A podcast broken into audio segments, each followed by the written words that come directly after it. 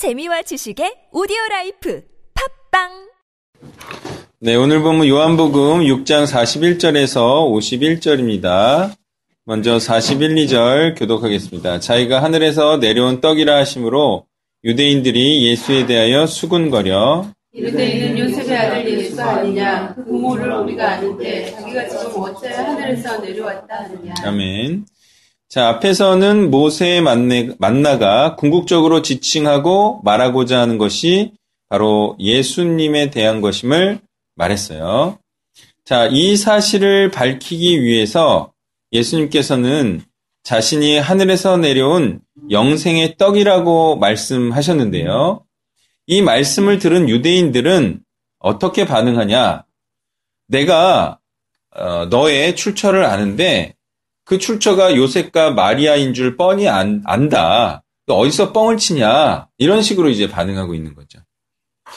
그러니까 이들은 어떤 생각을 가지고 있냐면 예, 바로 하늘에서 내려왔다고 하니까 환웅처럼 진짜 하늘에서 그렇게 내려와야 하늘에서부터 온 것이다. 그렇게 말할 수 있다라고 라는 생각을 갖고 있는 거예요.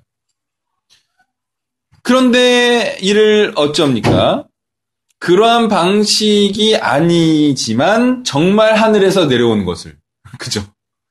예, 그러니까 예수님께서는 이들의 사고와 생각에 맞춰서 내려오신 건 아니에요. 그걸 넘어서는 방식으로 내려오셨어요. 그리고 그런 식으로 아니어도 하늘에서 내려왔다라고 말할 수 있다 없다? 있다라는 거예요.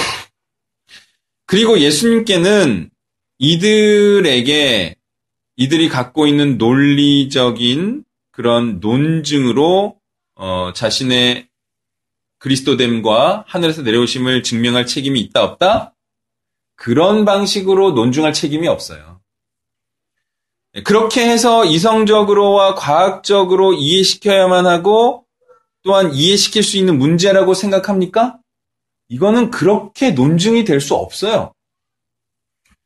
과학적으로 논증하거나 증명해낼 수 없는 것이라고 했을 때 이것은 그렇게 논증해낼 수가 없는 문제죠.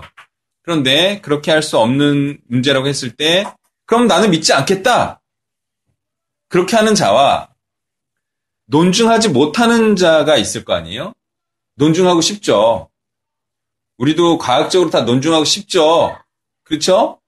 근데 논증하지 못했어요. 근데 논증하지 못했기 때문에 믿지 않겠다고 하는 자 중에 누가 치명적인 손해를 보죠?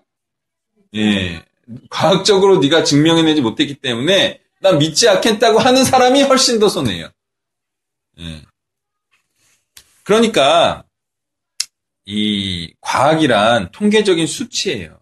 그리고 외견화된 현상 이런 것들을 의미하는 게 과학인데 또 논리와 논증이란 것은 무엇입니까? 바로 이렇게 과학화된 사실들을 연결시키는 것을 논리와 논증이라고 해요. 그런데 이런 과학과 논증을 논리를 벗어나는 현상, 또 예외적인 결과, 또 우리가 있음을 알고 있잖아요. 그럼에도 불구하고 자신들이 알고 보고 체험한 그 지식 너머에 있는 지식을 탐구하지 않고 또 그것을 인지하려는 노력이 없다면 그것은 그에게 저주로 돌아가는 거죠. 자, 그제 제가 이틀 전에 과외를 하다가 그 강성태 공신의 책을 읽었어요. 공부의 신이에요. 공부의 신, 공신은. 근데 하루 열여덟 시간씩 공부를 했어요. 근데 이유가 있더라고요. 아, 그 친구도 다른 사람한테 공부를 시켜서 공부를 잘하게 해서 정말 그 친구의 인생을 변화시키게 하려는 동기가 그에게 있더라고요. 뭔지 아세요? 그 강력한 에너지인데 그 친구는 그래서 그거 외에는 다른 거를 하려고 안 해요. 왜냐면 그 친구가 중학교 때인가 이렇게 좀 무서운 애한테 웃음을 지었다가 걔가 나를 보고 왜 웃냐 그래서 침을 뱉었는데 그때 마침 선생님이 들어왔고 너무 두려워서 침도 못 닦은 거예요. 그 자신이 너무 미워서 정말 자기를 다 무시하고 자기가 사람들로부터 이, 이 수치를 당할 수밖에 없는 존재라는 사실을 알고 그것을 벗어나는 방법으로 공부를 택한 거예요. 열여덟 시간씩 공부합니다. 그래서 다른 사람이 절대로 자기를 무시하지 않는 사람이 돼버린 거예요. 그러니까 자기와 같은 그런 애들을 도와서 정말 자신에게 자신감과 자존감을 불러일으키는 사람이 되고 싶은 거죠. 그 에너지가 정말 크더라고요. 그래서 그 책의 주제는 그거예요. 자기는 하루 열여덟 시간씩 공부해서 공신이 되었고 다들 열여덟 시간씩 공부하라는 내용이에요. 근데 저는 그 책을 읽는 내내 무슨 생각을 했을까요? 그렇죠. 강성태 씨가 국영수 과학이 아닌 성경을 매일 열여덟 시간씩 공부하면 얼마나 좋을까 하는 생각을 했어요.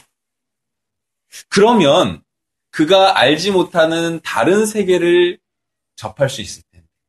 그러면 까무러치게 놀랄 것인데. 국영수 과학에 목숨 걸 일이 아니고 그것이 진리가 아님을 알게 될 것인데. 라는 생각으로 가득 찼고 그러면서 자연스레 그를 한번 만나서 한 시간만 얘기했으면 좋겠다. 라는 생각을 하게 됐어요. 누가 다리를 좀 놔주시면 좋을 것 같아요. 야, 열여덟 시간씩 성경 공부하면 진짜 엄청난 사람이 될 것 같아요. 그죠? 여러분도 하세요. 진짜 엄청난 사람이 될 것 같아요. 야, 국영수 과학을 할 시간에 성경을 하루에 열여덟 시간 공부한다. 와, 이건 진짜 그런 사람이 없잖아요. 국영수 과학하는 사람은 일 년에 몇 명 있어요. 예, 그 사람이 말하기를 자기보다 더한 사람도 봤대요. 그러니까 밥 먹는 시간을 아끼려고 씹는 시간을 아끼려고 막 쪼개가지고 먹는다는 거예요. 죽처럼 막 섞어서 빨리 먹고 빨리 소화되고. 예, 그러니까 그런 사람들은 있어요. 근데 이 성경에 대해서 그런 자들은 진짜 없는 거죠. 사십삼 절부터 사십육 절을 계속합니다. 예수께서 대답하여 이르시되 너희는 서로 수군거리지 말라. 나를 보내신 아버지 아버지가 있을 때 아니하시면 아무도 내게 올 수 없으니 오는 그를 내가 마지막 날에 다시 살리리라. 선지자의 글에 그들이 다 하나님의 가르치심을 받으리라 기록되었은즉 아버지께 듣고 배운 사람마다 내게로 오느니라. 이는 아버지를 본 자가 있다는 것이 아니니라. 오직 하나님께서 온 자만이 아버지를 보았느니라. 아멘. 자, 유대인들이 이렇게 묻습니다. 어찌하여 하늘에서 내려왔다 하느냐. 이, 이런데 이 질문에 대한 답변이에요. 지금 이 내용들은. 요는 무엇입니까? 하나님께서 이끌고자 하시는 자들만이 그리스도께로 나아갈 것이요. 라는 겁니다. 예. 그러니까 그리스도께로 나아오는 자만이 생명의 부활로 나아온다는 거예요. 그리고 그러한 자들이란 바로 이사야서 오십사 장 십삼 절의 문맥에 부합하는 자들인데요.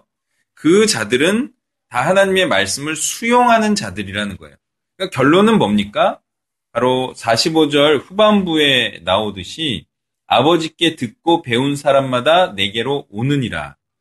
이 말씀은 무엇입니까?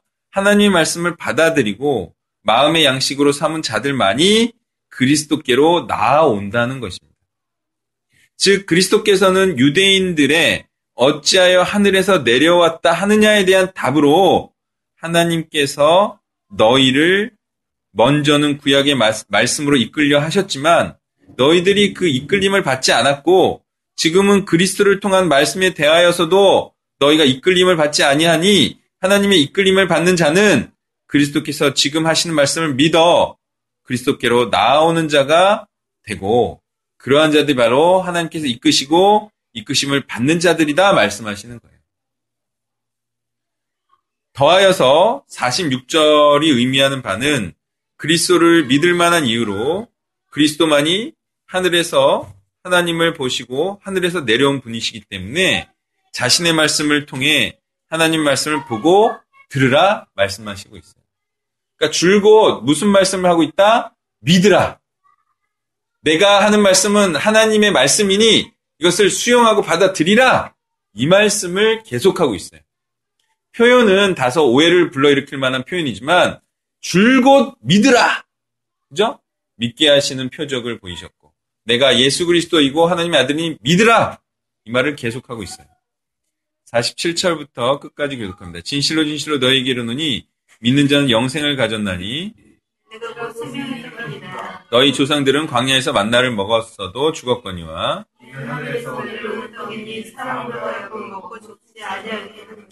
나는 하늘에서 내려온 살아있는 떡이니 사람이 이 떡을 먹으면 영생하리라. 내가 줄 떡은 곧 세상의 영, 생명을 위한 살이니라 하시니라. 아멘. 자, 앞에서 하시던 말씀을 이어서 그리스도께서는 하나님을 믿으면 나를 믿으라 말씀하고 계십니다. 그리고 그 믿음의 내용이 바로 그리스도가 생명의 떡이라는 것입니다. 이어서 사십구 절 이하에서는요, 그리스도라는 하늘에서 내려온 떡이 모세의 만나보다 우월한 것임을 말하고 있어요. 그리고 그 우월함이 바로 영원히 살게 하는 것임을 말씀해주고 있습니다. 이 떡은요, 모세의 떡처럼 잠깐 더 살게 하는 만나와 같지 않아요. 이 떡은 먹으면 영원히 살게 한 떡이에요. 그리고 이 떡은 하나님의 일을 행함으로 사단의 자식들에게 찢겨 죽임을 당하는 그러한 삶을 본받도록 하는 영생의 말씀과 교훈인 것입니다. 예수님의 말씀 무엇입니까? 잘 살 거다. 이 땅에서 잘 살, 이게 아니라 사단의 매임을 받은 자들에 의해서 시기와 질투를 받아 죽임을 당하는 그런 삶이 복되다. 이런 말씀인 거예요. 이러한 영생의 말씀이라는 거예요. 그래서 이 살과 이 피를 먹고 마시는 자들은 모두 같은 영이 되어서 같은 삶을 살게 되는 것입니다. 그리고 그런 자에게는 영생이 있다 말씀하고 있습니다. 만약에 이 교훈이 아니라면 이렇게 교훈해야겠죠. 그리스도의 살과 피를 먹고 마시고 마신다면 자기의 살을 찌우고 자기 뜻대로 활기차게 살아간다. 이런 의미로 풀어야겠죠. 그렇지만 이런 의미가 아니라면 이것은 그 살과 피가 바로 내 뜻이 아니라 내 살을 찌우는 것이 아니라 그리스도의 몸된 교회를 세우고 그리스도의 뜻을 행하는 그런 사람이 된다라고 풀어야 하겠습니다. 말씀을 정리하면요. 지금 예수님께서 하시는 내가 하늘에서 내려온 떡이다. 내가 하나님을 직접 보았고 내가 그가 하시는 말씀을 말하러 왔다라는 이 말씀을 믿기가 쉽다 어렵다? 어렵다. 믿기 어렵지만 믿어야만 한다. 또 믿을 수 있다. 믿고자 하면 믿을 수 있는 얘기다. 이렇게 우리가 이해해야 되고요. 그리고 이 말씀은 내용이 바로 예수님처럼 살면 구원과 영생이 있다는 이야기인 것입니다. 그러니 우리는 말씀을 왜곡시키지 말고 예수님처럼 살 때 예수님의 살과 피를 먹고 마신다는 것은 예수님처럼 산다는 것, 예수님의 뜻을 받아들이고 그분처럼 산다는 것을 의미한다는 사실, 이것을 인식해야 하겠습니다.